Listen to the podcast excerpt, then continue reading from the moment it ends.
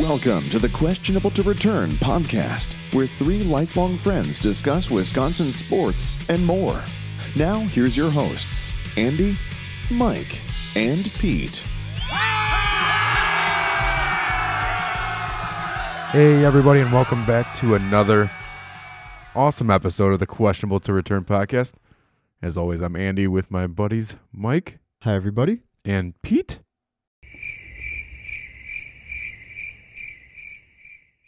Hey, Pete!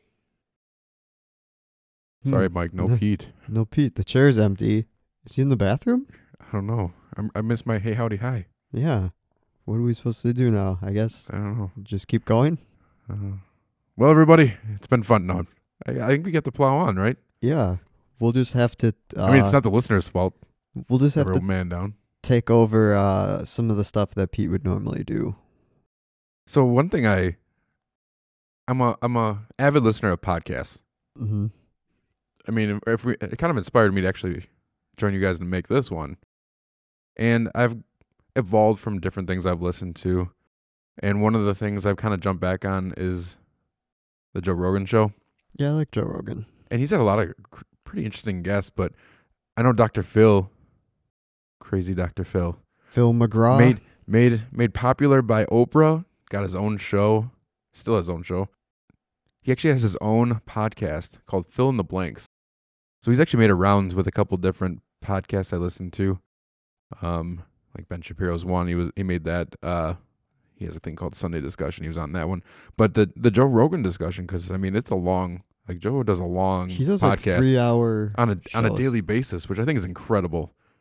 I mean, it, it takes a lot of work to get enough material for you guys for I mean, we end up going long, but we try to keep it under an hour, but twice a week. I can't imagine doing 3 hours a day. It's a really good interview and I'm a I think I'm a secret Dr. Phil fan. I kind of like Dr. Phil too.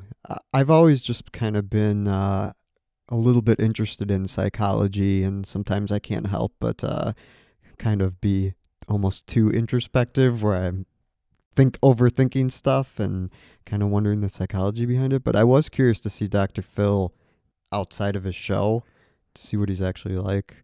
So I mean, I mean, they're not they're not on the show. There's no weed smoking or anything like that. Like that's it's a common occurrence. Not like Elon Musk.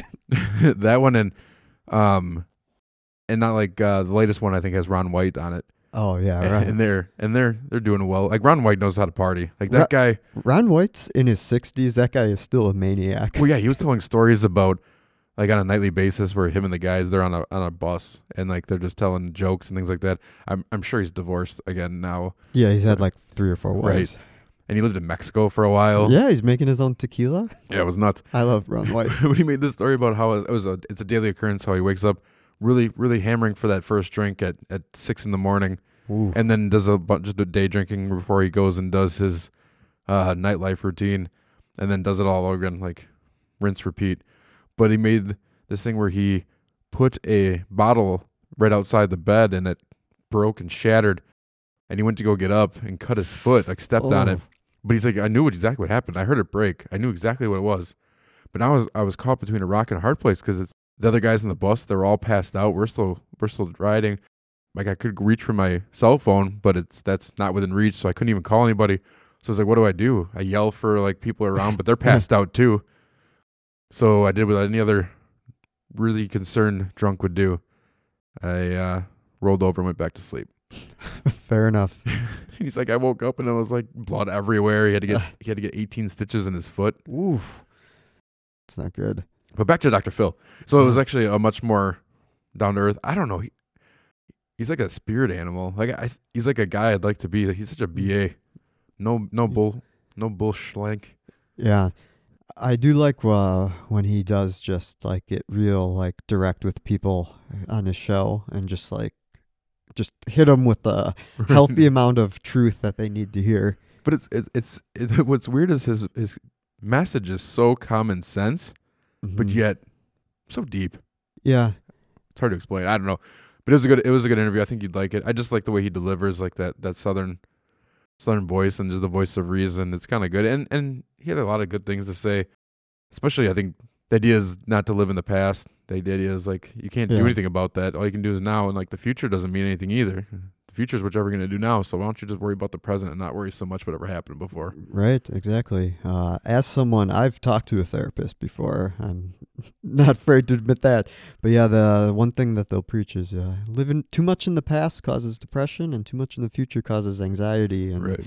yeah, it's the right now. But you're saying with Dr. Phil, he'll say stuff that seems common sense, but in a way that's a little deeper and sometimes will make you think more. I think that's really the sign of a good therapist. If they can do stuff that it almost seems obvious, but they kind of frame it in a way where it's like, all right, I get why. Uh, Yeah, it was just it was a fun interview, and and I guess the things I didn't really know about him, um, was he came from a really broken household. Like his dad was a really really bad alcoholic, so he kind of and he was on that he was headed down that a similar path, but he kind of made a decision one day like that's not who he wanted to turn out to be. So he kind of like went back and really focused on going to school to help people.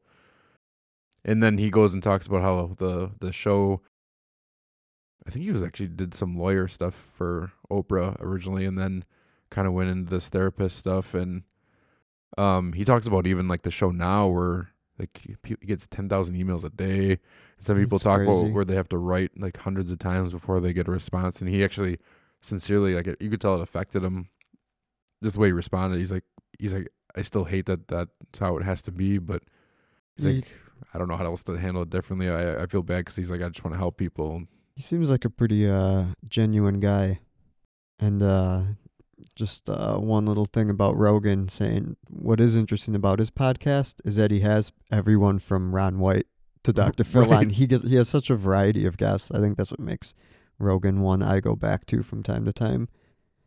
and even some of the fighters like i i think the end still podcast talked about a little bit and that's kind of where I, I gave it a second chance just and some of the fighters you can take or leave but the other ones um it's just interesting to hear kind of what they're like not when you do octagon like that's a completely different Right.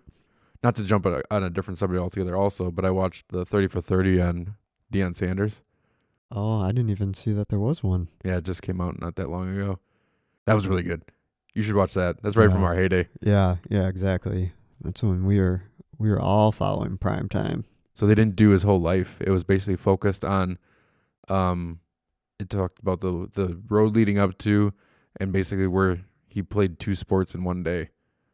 That's crazy. So he was like the Braves were in the like the I think the either it was either the no, I think it was the championship series.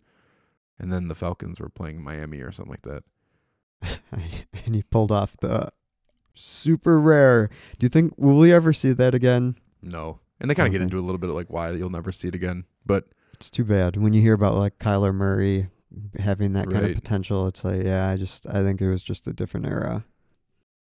because it was like we, we would have been around, I think eight, eight or nine when that happened. So I, I I I vaguely remember it, but I remember half the the drama that was around it, and you, and you see Mhm. some of the stuff, and you and you see a different side of, of Deion Sanders, where he's Deion Sanders for the Braves and prime time, and how that became about for football, and he's like football needed that, and he's like baseball. There's no room for prime time in baseball. It's not what it, it's not what it needed. It's not what it counted for. And what was interesting is on the flip side of it, you're missing out or you're jumping or leaving a team that's in the World Series to go play for a team on a on a a random like week four Yeah, of the NFL. That's true. It's like would you imagine would you expect somebody to leave a Super Bowl to go play a game in the NBA? Like game whatever. Yeah, no, Forty of the NBA like yeah, season. You'd never see it. So I can see that argument too. It's like, hey, we, we need you to commit and like we're about to win a World Series. We kinda need you. Do you really need to go play the game in Miami right now? Yeah, nowadays with how much money guys get and the way owners feel, I could see them not wanting that to happen. It almost would have to take the perfect storm of an owner who owns Right. both teams. So yeah, I definitely recommend watching that too. I, was, I got a good kick out of it. So let's move on to the cycle. Let's do it. So it's kind of like anything when you're in school and the and the teacher's away, you're having a substitute. So Pete left us some homework to do. Mm. So let's start with the single. WrestleMania is April sixth. Anything to say about that? What? Didn't we talk about WrestleMania? I thought we did too. Yeah. No He, more. left, say. he leaves us one thing to talk about, and I have nothing to say about it.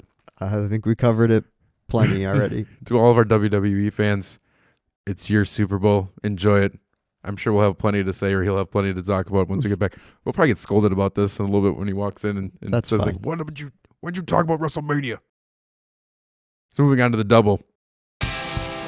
So we talked about, I think, a lot of this, and it alludes to like the UW Badgers and how they've been a little bit disappointing. I think some of the football stuff they haven't quite achieved as much as they wanted to, and especially the basketball team not even making the tournament last year. Mhm. So the double is since 1995, UW has the most combined bowl and NCAA tourney appearances of any school in the country. It's pretty impressive. So the Badgers are nice and well rounded when it comes to the Big Two in sports. And one other Big Ten team made it.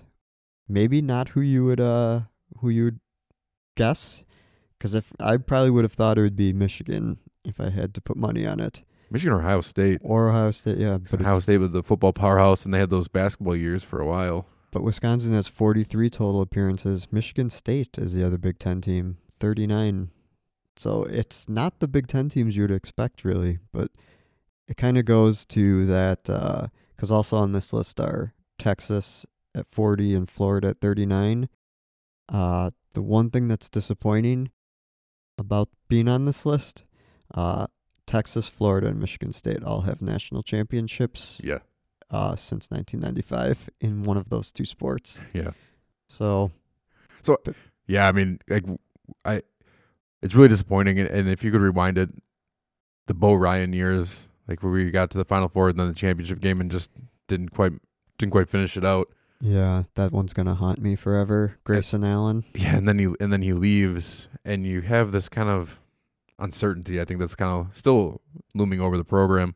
I know I feel that way with basketball. That it's is Greg Gard ever gonna put this team over the top? I know some people wanted Tony Bennett if they could have gotten him as coach, but I don't know if I would like that that much more either. after Virginia was Yeah. uh we'll we'll get to March Madness talk Right. after they're beat by a 16 seed. Well, even the football team too. It's like the after. I mean, we get spoiled with like the Russell Wilson era, and we're like, oh, we're so close.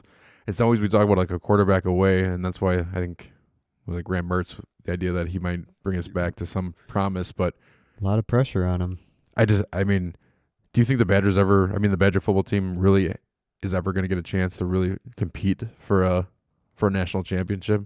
the way the current landscape is, even if they snuck in, I don't think they could win two games in the playoff. Could they really beat like Clemson, Alabama, like those kind of teams? I I really don't see it happening um, because they've been close a couple times to to maybe winning the Big Ten or representing the Big Ten. They did go to three Rose Bowls not that long ago and lost them, but I I do not see football winning a national championship. which is sad. And even like Paul Chryst, it's like he, I like him, but I'm I'm just not. I mean, I like him, and I think he'll do, he'll probably do a, do out his tenure rather well. But I'm just, do you see him as bringing us a national championship? Is he on the same Mm. level as like a Saban? No, So I mean the Badgers. so the Badgers just went ten years in between five star recruits for football, and both times it was O linemen. So how are you going to compete with? Right. Even it's tough to compete with Ohio State. Yeah, always a bridesmaid, never Yeah, never a bride. yeah. So the Badgers are just going to be consistently entertaining and probably never win titles. But it, as opposed to other schools and, teams, at least we get something to root for on a consistent basis. So It's I guess true. we we, can, we can't be too picky. Yeah, there's certainly teams that are much worse off. I'm going to give this cycle thing a try. Let's go to the home run. Vontaze Burfict has a new team. The Raiders, of course. there, there's not a better Raiders player that could be selected than than Vontaze Burfict. Seriously, So, what's he interesting? embodies everything that is Raider Nation. yeah. What's interesting about this is, well, one is that all those years of uh, Bengals Steelers and him taking shots at Antonio Brown, and now they're teammates. We'll see how that plays out. But I never thought about that. yeah, That's true. yeah, he even like uh, I believe one of Brown's like bigger injuries came from a Burfict hit. I think a lot of players got pretty significant The- injuries coming some at, at brutal the games. hand of Vontaze Burfict. But also, what is Jon Gruden doing? I don't know. Like, so they get rid of Khalil Mack, they get rid of uh, Amari Cooper, they're bringing in Burfict and Antonio Brown. I don't really get what the plan is. I don't either. They're getting older, and maybe talent wise, it's a s- slight step up, but does he not care at all about locker room or what these guys' personalities are like? Is he just figure he can make it work? No one is. What's interesting is is the locker room had, had complaints about Carr, and I don't think these personalities are going to help that situation unless that's what he's trying to get at. Like unless he thinks that this is how we're going to eventually push him out. Like, hey, Uh, we're gonna we're gonna surround him with good talent like Antonio Brown, and then the defense or whatever else. 'Cause, I mean, the Burfict deal is like a one year, five million dollar Yeah, that's deal. It's not that big a deal, but Yeah, yeah, they- I don't know. he might not stick around long term. Brown, they're committed to for at least a couple of years, but Right? I don't know. The Raiders, though, I will say this makes the Raiders fun. Like they, they, like you said, they. This feels like a Raiders signing. He Yeah. feels like a Raiders player. This, the Raiders feel like they should be. They should be kind of chaotic, but maybe with potential. Bro, but basically every every penalty, every suspension, every moment, every drill has led him up to this moment to to finally get to the echelon where he's finally Raider material. Yeah, unless Jon Gruden just wants big name players for when they move to Vegas, at least they can uh, have like a lot of uh, marketable guys, even if the locker room's a disaster. right. Yeah, seven years of controversy, crazy games, suspensions. yeah, they signed him to a one-year contract. You might not get uh, 16 games out of him. Just be, just be prepared, Raiders. Hey, can we do a bet? Like, what what do we think? What do you think the odds are that those two go to blows? Hmm. What are the odds? And I won't even say it's Antonio Brown and him, but he's gonna get in a fight with somebody on his own team. I could definitely see that happening because he has quite a bit of size in on Antonio Brown, but Antonio Brown might just be crazy enough to fight him regardless of that. So I don't know. Uh, let's keep an eye on training camp. Can they? Oh, can they please hard knocks? knocks. Can they please do the Raiders? Please. Oh, they have to. Oh, NFL HBO, please. If Yeah. there's anybody listening that that has any type of pull, and there's nobody, but if there is anybody by chance, Well, the all I want for Christmas is a Raiders Hard Knocks because we all know how much I love Hard Knocks. You as well. yeah, and so a team can get out of it if they've been in the playoffs one of the last two years, right? All right, so here are the rules when it comes to Hard Knocks. They are exempt if they have a first year head coach in place. That was what kind of excluded the Packers. We thought maybe we'd have a chance. Mm-hmm. They had a playoff berth in one of the last two seasons. Nope, and nope. Check. And they have a and they haven't appeared or have appeared on Hard Knocks in the past ten years. They've been exempt, which I didn't think that was a rule because the Cowboys were on twice. Unless they just wanted to do it, unless they, knowing Yeah. Jerry Jones, he would have asked, you know, because uh, the Cowboys were also featured on that um, All or Nothing show. Amazon does basically their version of Hard Knocks, but it's the regular season. Mm-hmm. The Cowboys were the last team to do it, so Jerry Jones might just like this kind of stuff. Where some owners don't. Well, Raiders, let's make a push for the Raiders. Well, yeah, because part of it was. I mean, I think the second time the Cowboys did it, because the Felix Jones year was the one, the earlier year. But then they had Jerry World opening, oh, so that was a big reason why I wanted to. yeah, that makes sense.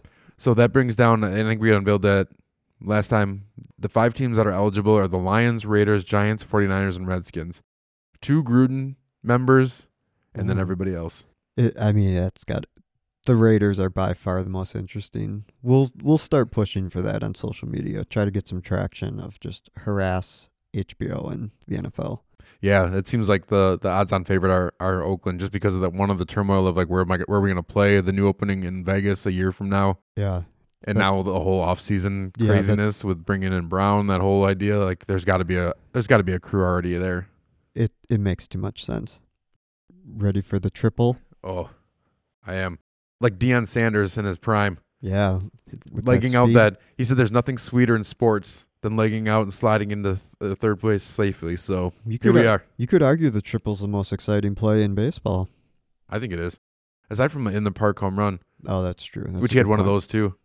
They they opened up the the I'm not going to spoil too much, but I will give you this little teaser. They open up the thing talking about him and Bo Jackson, Oh, and I think his first game was against the Royals, but don't hold me to that. But it was like one of the one of the first few games. Like Bo Jackson goes nuts and he hits like two home runs or something like that. Goes four for four, two home runs, and he's like, this cat, like gets up to bat, first at bat or second at bat. Deion hits a rope in the center. Nah, it could have been the first at bat. It must have been towards the end of the game because this is going to make more sense then. But he hits a rope in the center where Bo Jackson to dive for it. Just goes outside the glove, and he's like, "Oh, he's like, I know I have to stretch out because I have to get in front of this ball because if it is, this cat's gonna get hit and spark home run," and dislocates his shoulder, oh, poor Bo. And it goes to the wall, and sure enough, Deion Sanders in the park home run. Yeah, that is probably the one play more exciting. Well, we're doing the triple, and it's baseball related. Mike Trout, 12 year, $430 million extension. Get ready to beep this out, Mike. Holy, Just when we thought crazy contracts were gone in baseball, Bryce oh Harper God. is outdone by Trout. yes, And Harper's deal was crazy and long. And Trout's now signed till age 39. Yeah. Just like Harper. That is a ton of money. So I think one of the key deals of this that I think Harper did not have was like there's no trade clause, which is whatever, but there is a player option or opt out for Trout. So he Yeah. can he can request trade or opt out, I think halfway through. which that's probably a good thing because the thing is about Mike Trout, he's the best player in baseball. He might be the Like- best player of all time. he by when it's all said and done, he's having those kind of years, but most people don't wouldn't recognize him probably if they saw a picture. And the Angels are never good, so that's the problem. Is Or it's what he likes. maybe I don't have to play past September. But for the fan, for Major League Baseball, they Right. need Trout in the playoffs. He wants none of it though. He's like the guy who's like, I just want to come in and do my thing. I want to be the best baseball. Like he lives and lives, breathes in whatever baseball. So he doesn't have to do anything except for play baseball. And he's in the he's in he's in the least known LA team. yeah, the Dodgers are consistently in the playoffs, but he's going to stick to uh, playing for the Angels, committing potentially to have his whole career there. I think one of the interesting things were like I was listening the the Spotrac podcast had the the tax the tax man on to talk about it, and uh and a little bit of the debate was they based some of the numbers off of assuming he lives full time in California because they don't Mhm. know. Unlike uh, Machado who lives in Florida and Bryce Harper that lives in Nevada, they don't know where he technically lives. They know he owns some land in Philadelphia, which is kind of why the rumor was that he might go play for the Phillies, and that would kind of hurt him a little bit. So they based it off of half Phillies, Philadelphia, and partly California. How much do you think this is going to net him, like the take home pay of this four hundred thirty million dollar guaranteed contract? Uh, like I had always heard around a half. I would guess he's getting like two fifteen. Two fourteen, and that's before the final payroll tax. Oh, yeah. The I guess that was like one of the rule of thumbs I'd heard is just assume half from tax and and uh, agent fees, but that's where, uh, like we said, it can be a big plus if you live in a no uh, state income tax when you're talking four hundred million dollar extension. Yeah, and the point that I heard about this, and then at the point that they did their podcast, like the idea, like, and it's one thing I learned from them was the signing bonus is a big deal. So I don't know what number the signing bonus was and how much they've deferred that over the the period of the because in baseball that was one interesting compared to other sports you can actually defer that across the years of the contract, so they can move like a hundred million of it to a signing bonus and then defer it evenly over the course of the twelve year contract. But What's interesting too is, uh, you know, we're saying he he's he comes across as more of a private guy, even to the point that they can't pinpoint where he even yeah, lives. nobody knows. It is Like they were able to find his holdings of land in, in Philadelphia, but they don't know actually where he he declares residency. Well, I guess the good news is, uh, just for the Angels, is they do have Ohtani coming back. He's gonna ha- he had Tommy John. He's gonna at least for sure not pitch at all this year. I don't know if there's any chance he could be back, uh, to play DH or anything. But they do have him, who's a young star, and I know their farm system is much improved. It used to be one of the worst in baseball a few years ago.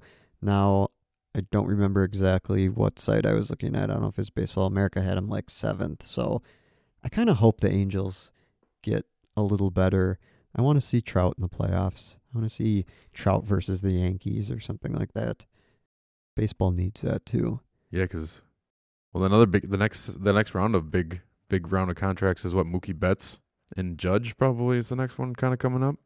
They were saying uh Mookie Betts, given the all around talent that he is, uh it was the Harper contract was probably going to set The bar. Yeah, and now the Angel, the Angels though don't they don't waste any time. They hear one rumor about Harper recruiting Trout, and they're like, nope.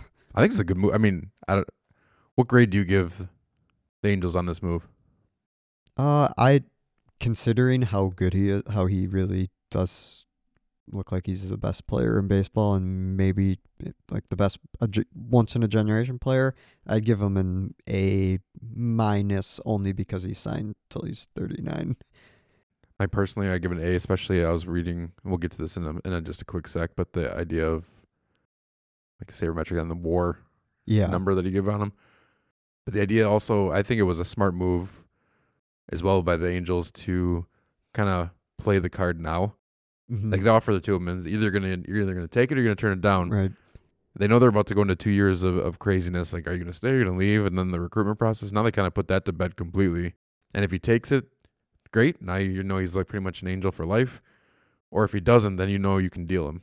Yeah, and you got there, two years to figure it out. And there is the idea that uh, an organization will view the contract as a whole and even its time there as a whole as are they getting value on Trout already and will they still be getting value on the early part of this contract even if he, you know, starts to his number starts to decline in his 30s. Well, if throughout all of his 20s and his early 30s he's been worth every penny of the deal or more, it could be worth it for some dec like decline, some regression built in in those later years. That on average, he was worth whatever he was getting thirty some million a year. Right. So this is the kind of the metrics that I was talking about was so with this new contract he's projected to get about 36 million per year based on that contract. And it's a lot of money.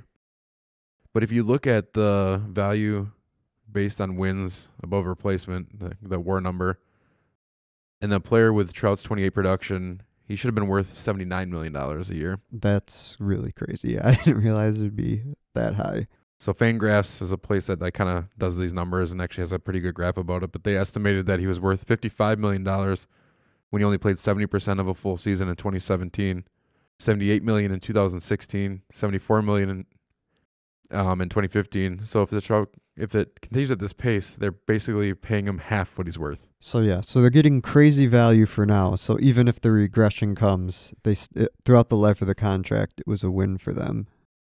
The question I want to know is like, it is so he's on tw- what is he 27? Mhm. He's on 27, so I think he's peaking at this point now. There's a lot of players that we thought were going to be all world players, and then they hit 30 and they didn't disappear. My my childhood idol, for one, like Ken Griffey Jr., That's a sad one. hit 30 and never and never was the same ever Yeah. again. Yeah, you never know. You never know who's gonna uh, hold up into their thirties and who isn't. Even you know Griffey's an all-time talent and still just couldn't quite couldn't quite uh, beat the injury bug.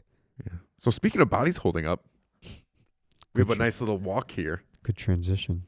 Now, I think I reposted this on social media for ours, but it's been passed around forever. I mean, there's a lot of players like giving him kudos and things like that. But Joe Thomas, former Wisconsin Badger, star lineman, Cleveland Brown. We can't. Can we go an episode without mentioning a Cleveland team? Oh, it seems crazy. We have to get our Cleveland Is it- I- quota. People are going to be like, "Is this a Wisconsin sports podcast or are we a Cleveland?" po-" Anyway, but anyway, so he all pro, all world, like probably Hall of Fame offensive lineman. yeah, I would Con- think so. Iron Man consistency, side by side transformation. He looks like he He looks like a like a personal trainer now or something. He is like not just jacked. He's like trim. He looks like a different guy. yeah Like he's in incredible shape. looks like he'd be an MMA fighter. Yeah, which just goes to show you that uh, to be an lineman, not just be strong, you have to have mass. like Yeah, you have to be harder to push around. Yeah, he's And- not taking like that ten thousand calorie a day intake diet just to keep up the mass, let alone the strength. So good for him. Yeah, It reminds me of even like when we had Jeff Saturday when he retired from the Packers and made that complete body transformation. Yeah, the, you see some of these linemen. Uh, yeah, they go one or two ways. They either go kind of that way, or they go like the Tony Siragusa way. yeah, they get way heavier. they keep they keep eating ten thousand calories a day, but Then they stop doing the regimen. good uh good on him. So the quote on the on the Joe Thomas thing, he said, "The facts of what happened." He's like, "I think the first twenty five fell off um, within a month after retiring. Then I had to keep my butt uh, in gear to keep going, and he did some swimming, some cardio, uh, during the keto diet and intermittent fasting. And now he hit now he hits a a fifteen hundred to two thousand calorie a day diet and feels full, as compared to like like I said the ten thousand calorie regimen that he had as a lineman. Fifteen hundred calories. Yeah, I can't even do that. I'm five foot five and I can't do that. that is like that's a strain on me. I don't know how he does that. Feel But- full. I mean, I'm just getting going. But good on good, Good on, on you, Joe Thomas. Also good to see him. Uh, he's now showing up on a lot of stuff, uh, media wise. He's showing up on shows, uh, podcasts, radio. So hopefully he becomes Yeah, a you're see- staple. Yeah, hopefully you get get to see him a little bit and come on. It'd be a good personality. So I think that's the it for the cycle. We did it. Hopefully, hopefully we did good by Pete. Yeah, he'll. I think he'll approve.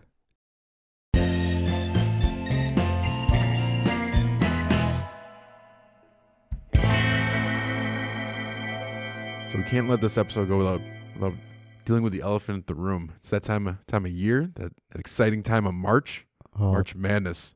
the best four days of the year. And you know what's even nuts about this? Like my son's school, in an effort to try to reduce screen time, out of any other week of the year, Oh, any other week of the year, they decide, you know what, we're gonna do a challenge where the kids are gonna get rewards. They're gonna little little bucket tokens and whatever else for prizes, and they get like a platinum, gold, silver. So if you didn't do any screen time, you get that, and you get a couple tokens, and you get gold if you did thirty minutes or less, or an hour or less, you could get like silver and and whatever else. And you tell them the activity you did besides it, and then you get bonus points if you can get your parents to do it. that I think is a great idea. I love the idea. That is also the worst timing ever. How about last week? Yeah, do it. Do it sometime in between the Super Bowl and March Madness. Like it. seriously. That's the perfect time to do that. Do not do it the especially the opening week. That's when you want to watch all the games. So anyway, so the the sad part about it is, so they start on Monday and it goes through the weekend. So the week's Oh. not too bad, but the weekend. But we have a lot going on this weekend. But uh so that's pretty sad. I think I might catch some some games on the audio. Mm, So is- listen into a few. yeah, and w- well, when you're at work, I mean, Yeah, I if- mean, if- if so you get exempt. ha- So there's a few things you get exempt because like some of the kids obviously need to do it for school research or whatever. So the kids that use it a couple of times to do some things, but not very many. Um, and then uh, parents get get obviously excluded because if you have like I have a job where I work on the computer, I do like web development and things like that. So I I I have to be on it. I can't just go like, hey, they're doing. I mean, as much as I'd like to, like, hey, the kids have the screen challenge because I would I would. I know myself. I, I'd I'd use that excuse all year long. Hey, I don't yeah, I can't do this this week. Anyway, so this is a bad time to do it, but we have to discuss it. So we we kind of the last time previewed a little bit of what we thought about the Wisconsin uh, and Marquette chances. Anything new? Change your mind on that? Or are you still holding pat with your previous? uh, in my bracket, I picked Oregon to beat Wisconsin, but I did pick Marquette. I did. I, I, have, I have the exact same thing, Mike. So we both have we're having a little bit of faith in Marquette. See, but see, I feel like we're on the same wavelength, so we might need to go back and forth on a couple of these picks, so it doesn't sound like I'm copying you. well, I got my I have my final four locked in. locked in. I do too, and I and I've changed it a few times. I'll, I'll preview mine. I had way too many number one seeds getting all the way there. Well, here's the problem with this year is I feel like the one seeds are pretty clearly the four best teams. I do too. And then I think the two seeds are all pretty clearly like that makes a big eight. And I have no idea who the ninth best team in the country is. Like Right. I don't like any of the three seeds or four seeds. And I'm gonna be I'm gonna be I'm gonna be very honest to our listeners and, and you guys here. I think we talked about it quite a bit, but to be perfectly honest, because of the the crazy awesome Bucks season, I've been Mhm. so entranced by watching them and and and tuning in and watching all those games.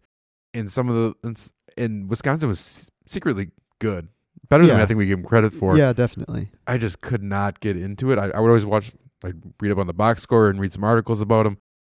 Marquette was really interesting for a while, but it was like when you had a choice between watching Giannis posterize some guy, calling him a big baby, and saying I'm the F and MVP, or just random game from Marquette or whatever else. I, I'm sorry. I, I love Marquette. I hope that they win, and I love Wisconsin. I hope that they do well.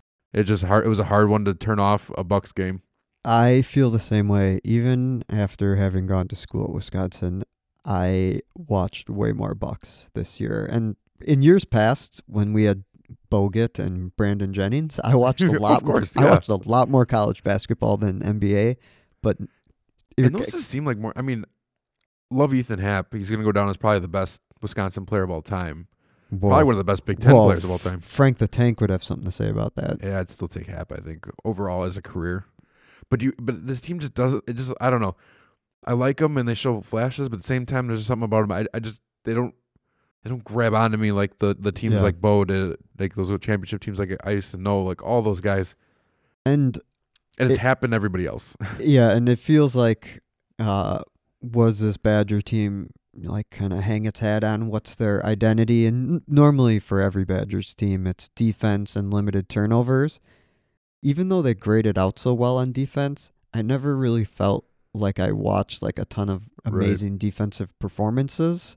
So the that's some of it too is Well, I- even going back to what you said in the last podcast was like the I went back and watched a little bit of the the Big Ten tournament that they lost, and kind of, and you almost feel for Ethan a little bit. Like the idea he's so good and he's such a great post player. Mhm.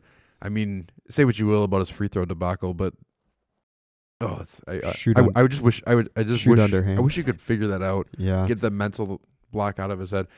But the idea, like you're right, and even like Pete mentioned it too. The idea of the comparison with the Bucks team, it's like, yes, that's a it's a very poor man, extremely poor man's version of Yeah. like what Giannis is. But he's such a does all that stuff in the paint. He draws double teams on a regular basis. How does this team not have one shooter, just one, like one consistent shooter at, out of everybody? Yeah, because you watch, and I get that Khalil Iverson isn't much of a shooter, and he's out there more for defense and athleticism. And he's actually had a couple good games recently. But Trice, uh, Davison, I mean Pritzl, that's supposed to be his specialty. It seems like those guys should get open threes and knock them down, and they never quite do.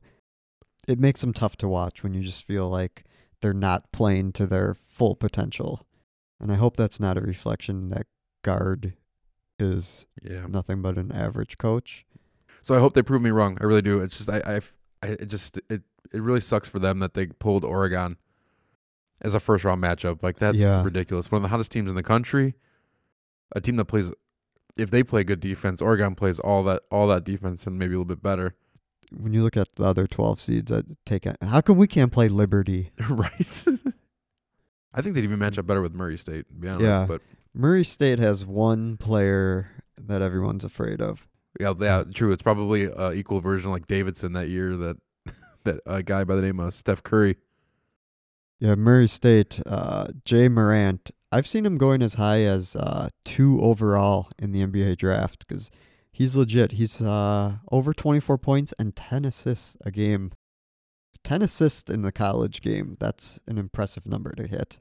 Yeah, but you feel it's kind of like a decent comparison with like that Davidson and Steph Curry, where like they basically wrapped the whole season in the team into showcasing him for like NBA purposes. It could be, but uh, I haven't, I I haven't watched enough NCAA to say one way or another though. but I learned to fear that Davidson team beat uh, the Badgers in like Yeah. the Sweet 16. So I've learned to fear them. so what do you want to do? Do you want to go the Elite Eight? Do you want to just go straight for the Final Four? What do you, what do you, how you feeling?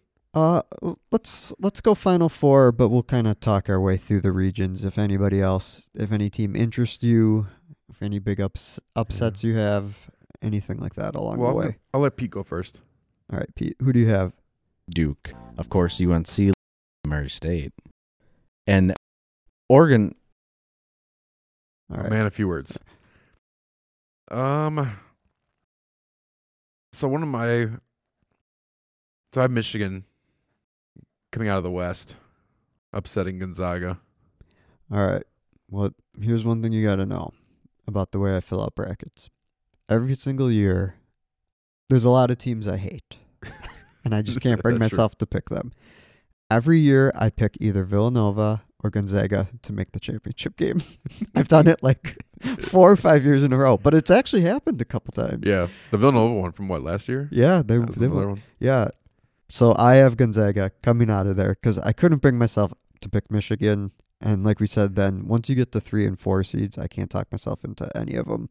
So So speaking of Villanova, I don't really like the. I don't like them at all. So guess who I have losing in the first round? that's one of your upsets. Yes.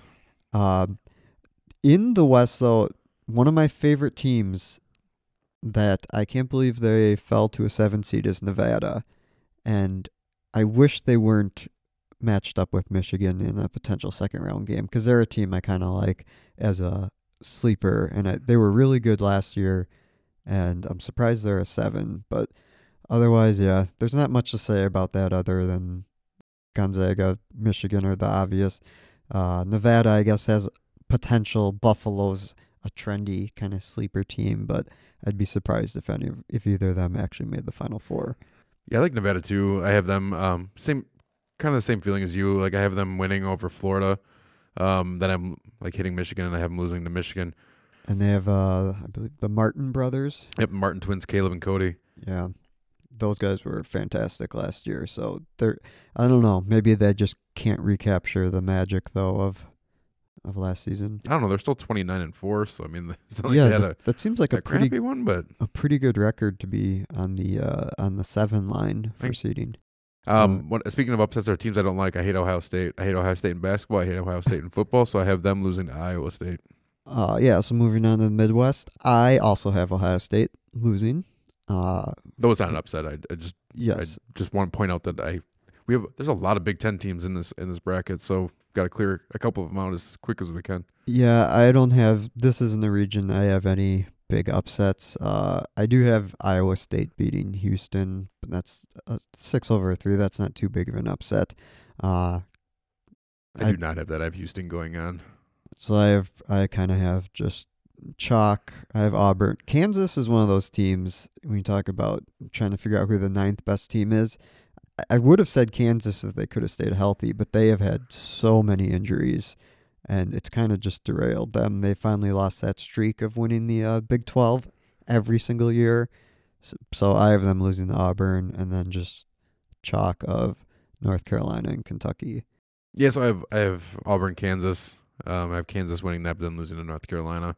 I think one of the other uh, upsets I have, I have Seton Hall beating like Wofford. So we'll see if that comes to fruition. I try to pick a few here and there. Again, it's probably a coin flip more than anything insightful. So, did you say you have North Carolina in the Final Four? I do. Yep. So North Carolina. I like how I said that with such confidence. North Carolina is one of those teams I also don't like. so North Carolina is one of those teams I grew up loving. because of North Michael Carolina because of Michael Jordan. because of Michael Jordan. Um, it's actually I think it's bigger than that. Um, I always wanted to play there, but it was it was a team in the '90s. So like I always grew up like I wanted to be Montross, like Eric Montross. That whole idea, like Stackhouse, Antawn Jamison. Yeah, they've had a lot of Vince Carter. Eventually, Yeah. they've had a lot of I have a Vince Carter jersey still. uh, great players, but uh, I just don't like uh, in the. I know uh, most people hate Duke and the Duke North Carolina rivalry. Well, I hate both of them. Yeah, I, I don't pick a side, so I picked Kentucky to come out of there because I couldn't bring myself. like Calipari better than out of all the blue buds, you pick Calipari. I I pick Calipari. He used to coach UMass, one Yeah, of I my guess. favorite teams of all time, with. Marcus Camby. Yes, Even though Kentucky hurts for me to pick this year because they have Tyler Herro, who was originally a Badger recruit and flipped last second to go to Kentucky. But Kentucky's interesting this year. They do have uh, a senior and a sophomore who are two of their better players. They're not just the freshman crazy lineup that they're that they usually have. They actually uh, they have like three freshmen who start, and then a couple of their bigger uh, recruits are actually coming off the bench.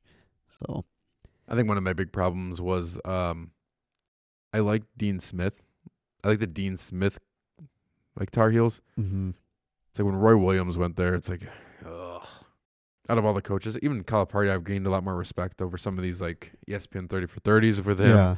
Like, I, I feel better about them. I just, Roy Williams just rubs me the wrong way. Yeah, I don't like him, either. So I don't like North Carolina now as much as I did, but they're still like, I see them on the bracket and I'm like, oh, the childhood in me still is like eh, I like them. Which I get that. Some of the reason I'm turned off by them is I find uh, Duke fans are insufferable, but Well, yeah. sometimes North Carolina fans can seem kind of hypocritical. Some of the same stuff they make fun of Duke fans for, they do themselves. Well, like, same. And if the roles were, I mean, it's, it's like which season are you? Like, yeah, if for one season it's like oh, like so they're struggling a little bit. So like oh, they point out how how crappy those fans are. But roles reversed. If you were them, you'd be you'd be behaving the same freaking way. So Yeah. yeah, whatever. yeah.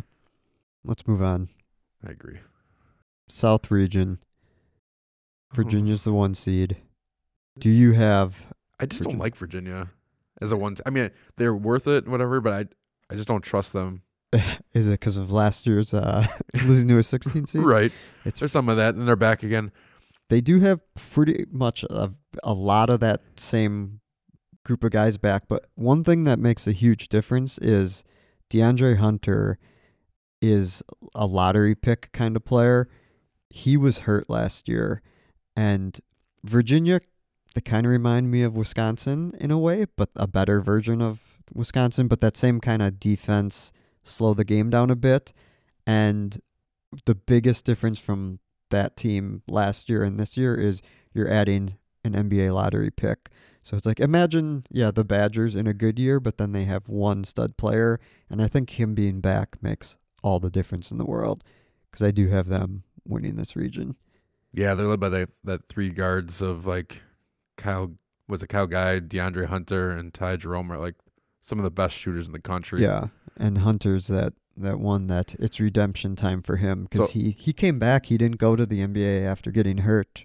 He came back for his sophomore year. might be good just to kind of showcase his talents a little bit. So I, I don't think they get upset by Gardner Webb, and I actually do think they have, at least I have it picked, one of the easiest routes to the Final Four. I I have the same thing because I actually have Oregon going to the Sweet 16. I have them not only beating Wisconsin, picking them to also beat Kansas State.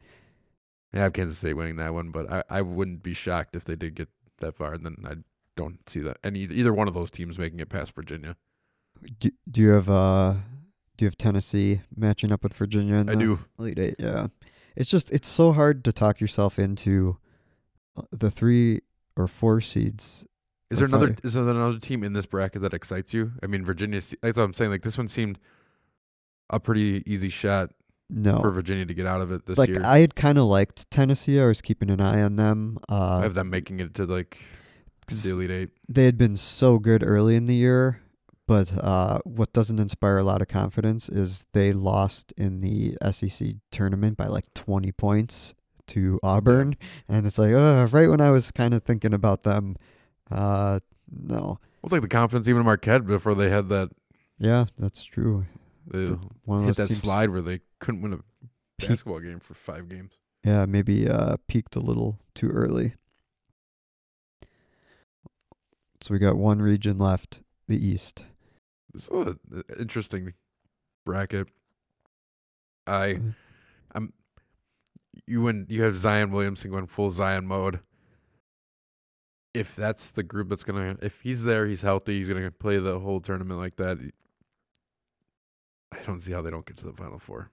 Duke seems like it's kind of dumb to not pick them. Um, but I picked against them. uh, only some of the reason is too is I'm in like a 70 person uh pool, so at some point you have to find where you're gonna fade Yeah. popular teams. So I chose to fade Duke. I have Michigan State coming out of this. Not that I feel great about it.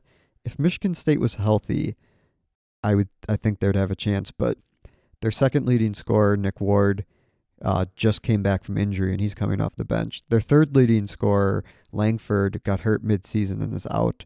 And the guy who had been filling in for Langford, Ahrens, it just was announced that he's hurt. So this Michigan State team is kind of a mess. I know they're still coached well and they have the Big Ten Player of the Year in Cassius Winston. So I'm gonna just bet on Izzo Magic and hope that Duke loses and take Michigan State. Yeah, so I have Michigan State playing Duke, and I have Duke winning that one. Um, couple interesting ones. Um, I picked Minnesota to upset Louisville, and then In the uh, Pitino legacy game, yeah, you have uh, Rick Pitino's former school against his son's current school. right, and then uh, I have Maryland losing.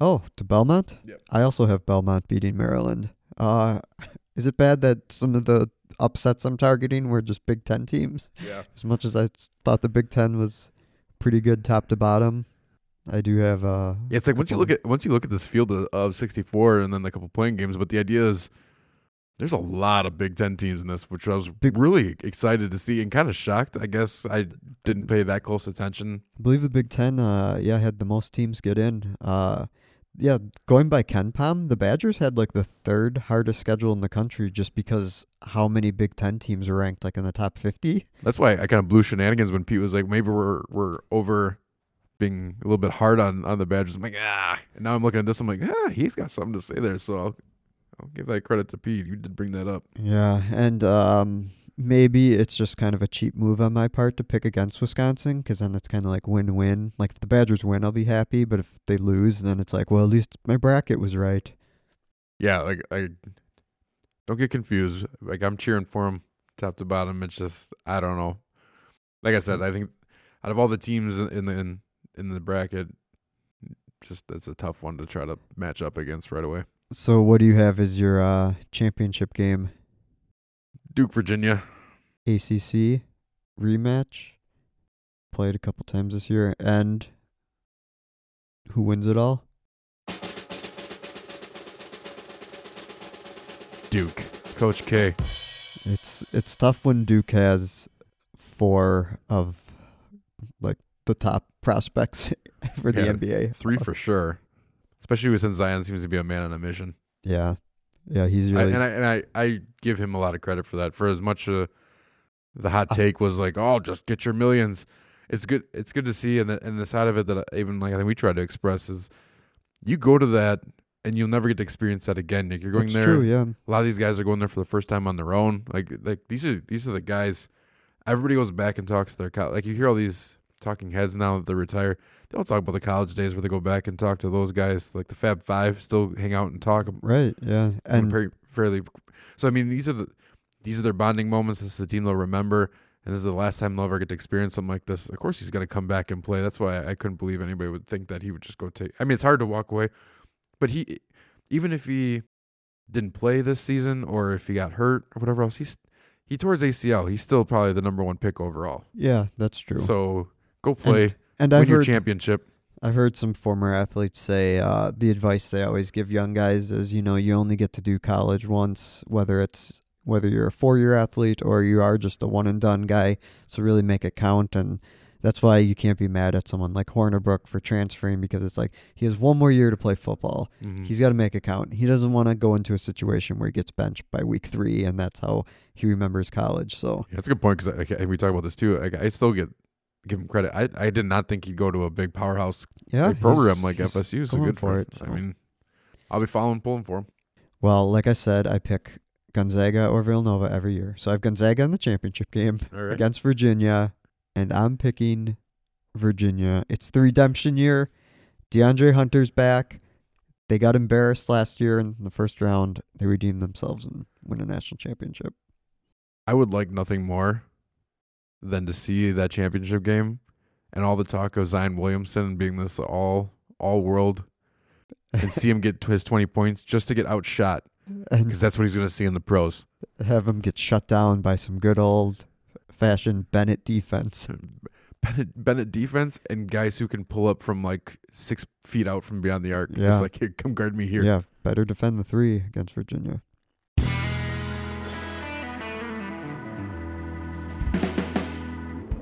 Couple quick up wrap up things just to tie this whole episode up with a bow. Bucks free Christian Wood, not in the way Oh, we hoped for. How are you taking this news? Oh, not good. Not good at all. This this has been a rough week for me for a bunch of things, and we'll get to the other things in a minute. But they uh they they free Christian Wood signed Tim Frazier.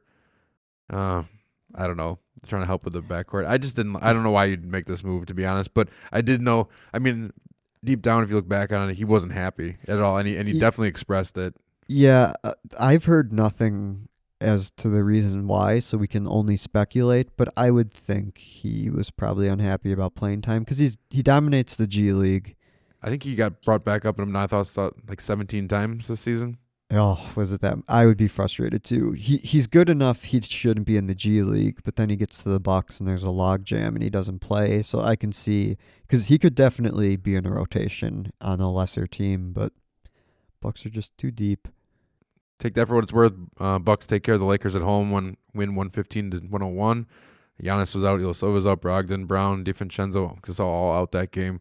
Um, luckily for us, LeBron didn't play either, so it was a battle of us versus was it Caldwell Pope had a good game. But other than that, our boy Melvin Gordon went to that game and unfortunately didn't get to see any of the the studs play. So uh, good for them, but good to see a good win. It was good for the guys to step up. I Mhm. know Brook had a good game, and so did uh, Khris Middleton. So good by them. And then tonight the the Bucks lose to the Cavs. Yeah. seven to one hundred two. Nobody played.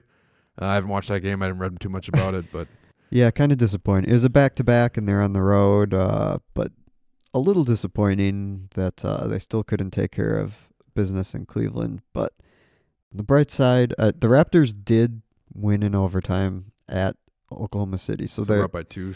two games. So uh, what the Bucks do have going for them though is only three road games left. So hopefully they can take care of business at home. They have really, really need to get some guys healthy. So we talked about all year, like we're we have a healthy team going through, feeling good. yeah. Brogdon stuff hurt a little bit, and now that that ankle. So hopefully, just some good rest for Giannis and get him ready to Yeah. go. And because we are down another man now, Mirotic out two to four weeks, broken thumb. So the bench is really going to be tested uh, from here on out. This might be some good minutes, to get them ready for like the the playoffs. See what we really got. Yeah, because you're going to get a. Like DJ Wilson, like to see him get some minutes in. Yeah, I, I could see uh, Connaughton. Snell becoming the regular starter now, but he's not going to get all the minutes. Obviously, they're going to split up uh, Brogdon and Mirotic's minutes amongst yeah Wilson, Connaughton, Snell, those Ilyasova. Those guys are all going to have to carry a little more of the load. Yep, next man up. Last um quick Brewers hit. There's some rumors going around that they've been talking to Kimbrel. Pure speculation, but it's kind of interesting to see. That'd be good. I mean, let's just play this fantasy out. We do get Kimbrel. That is an insane bullpen. The bullpen would be insane. It would be You- crazy. With get a hitter, you free up Knebel, and if Jeffress can can right whatever's going on with him, get that velocity back up, like, and that and like the metrics and mad scientist that is Craig Counsell to see what he could do with those four arms, five arms. Well, they always talk about you know having a seventh, eighth, ninth inning guy. You really have six, seven, eighth, ninth. Right. Like just if you can get the starters, can get us five innings. it's like who like who do you want to face? I don't want to face any of those guys. Yeah. Like seriously. Uh, Kimbrel, he's 30 now. The thing is, though, supposedly his agent had said he was looking for, he was telling teams he wanted a six year, $100 million deal. As a closer. Yeah. The the reason, though, the Brewers have been rumored is there's speculation that the Brewers are trying to give him a one year deal, overpay for one year, which I'd take that. Sign me up, yeah. But they're already at a $125 million payroll, which is as high as they've ever had. But hey, If they're gonna go for it, they're gonna go for it. uh, And last but not least, I think we'll talk a little bit about this next time, but I have to I'd be remiss if I didn't talk about these two guys. Clay Matthews, number one, signed a two year sixteen point seven five million dollar deal to go to the Rams and goes home, gets to go to SoCal. I think that's a good move by him. yeah, I'm happy for him there. I don't know if I saw the details. Do you know how much of that's incentive based? I do not know the details of that, so I would, up I would back. think a fair amount, given his uh, injury history. But I'm I'm sure the I'm sure most of the guarantee stuff's up in that one year, so it's probably a one year whatever. yeah, And then the last one that hits the most home for me, uh, Randall Cobb signs a one year deal, uh, prove it deal, f- one year, $5 million for the Cowboys. He's my adopted Packer. I've had him since he was a rookie. yeah, it's a long time, especially in football, football years. It's a long time. There's I- a 2011 season. I think the next episode, I think it'd be cool if we could each talk about like, come on, a favorite moment for each one of those guys. Yeah, definitely. But a lasting one for me, I just want to part that it, it's funny how I I was a big fan of him, and now my son knows all about like the whole Packer super fans we have. He Mhm. wants to be part of it, so it's cool. And he always asks like who my guy is. So ever since he's been old enough to kind of really get it and understand it, he's been also a big Randall Cobb fan Mm-hmm. to the point we went to we go to what is it, training camp and things like that, and we go there. And there was a couple times that we went and we sit and wave at players as they leave, Mm-hmm. and the kids get a big dress. They stand on the big flower planter boxes that are outside Yeah. like Lambeau. and Randall Cobb stopped, and it was the more so because he got like Trenton got one of those like little like stuffed Randall Cobbs, like Okay, the yeah, like like the animated, like they're maybe a foot tall ish. He still has it, has it sitting in his room, and he's waving it. So this was probably a couple years ago. So he was like uh, six or seven, and Cobb stopped. Like he was in a Tesla, a white Tesla, like went past us a little bit, backed up a little bit, rolled down the windows, all tinted, blacked out. He rolled down the window, and he's like, "You got good taste, kid." Waved to him or whatever else, and then drove away. So uh, good guy Randall Cobb. We'll miss him. So it was one of those sad moments. I remember like the last game where he was crying on on Aaron. And It was like I felt for it then, but there's always a hope that. I mean, Frank gave me a little bit of hope when we talked to him. He's like, "Ah, you may be surprised." I'm like, "Ah, maybe they'll give him a, a, a Yeah. one year deal just to kind of come back." But This one bums me out too because it's the Cowboys, and we play the Cowboys this year, so we're gonna have to play against Cobb in a Cowboys jersey. But it's a good situation for him. They just lost Cole Beasley. He can step in and be their slot receiver. I wanna wish him luck if only he was in the AFC. so the last thing I'll touch on with like the Randall Cobb thing is, um, I felt the same way, but it's interesting to hear this coming from Aaron Rodgers. He had a Shawshank Redemption quote, the one where he says, "I have to remind myself that some birds aren't meant to be caged, and when they fly away, the part of you that knows it was a sin to keep them locked up does rejoice, but still, the place you live in is much more drab and empty now that they're gone. I guess I just miss my friend." That really bummed me out. So I feel somewhat the same, and Bakhtiari posted something similar. What what a sad quote. Great movie, but that's that kind of bummed me out now. It, it does. It's like, it's one of those things. Like I, I know, I know Brian's got a, a vision for this team, and I know we're in a transition period and things like that. But it's hard. We've now hit we've now hit that cliff where where players that we watched triumph with, for us for that Super Bowl Yeah, are now disappearing. So I know Randall was what a year after that Super Bowl. yeah, Clay was obviously a big part of it. yeah. Now uh, all it feels like it's officially a new era. so it's got to be hard. I'm sure for Aaron, like this is now a complete transition. Yeah, he's gonna be the old man on the team. So, so we'll definitely talk about more. Hopefully, we can share some positive things. Yeah. Well, f- and uh, we'll get you a new Packer. We'll start. I guess you'll want to wait till after the draft, but we I do, but I, I have a couple of dark horses, so maybe we can we can talk. You can talk me up. Maybe you can try to convince me. I'll give you a couple of my yeah, my we'll- early early picks, and then uh, we'll pick one probably shortly after the draft. I'm sure. Yeah, maybe we'll give you try to steer you or give you a little sales pitch. There you go. I'll cheer you up. All right. Well, we did it, Mike. We did it. Pete, thanks for joining us. No, but in all seriousness, Pete was a little bit, a little bit under the weather. He was dealing with some, uh, some physical ailments. He had uh, some back pain and things are going on, so he wasn't able to join us. So we miss him. He'll be joining us back next time. So if you missed Pete, he's coming back soon. Don't worry. I hope you feel better. Yeah. So with that, we'll see you next time. Goodbye, everybody. And Pete says, goodbye, good night, sayonara. Hey, howdy, goodbye.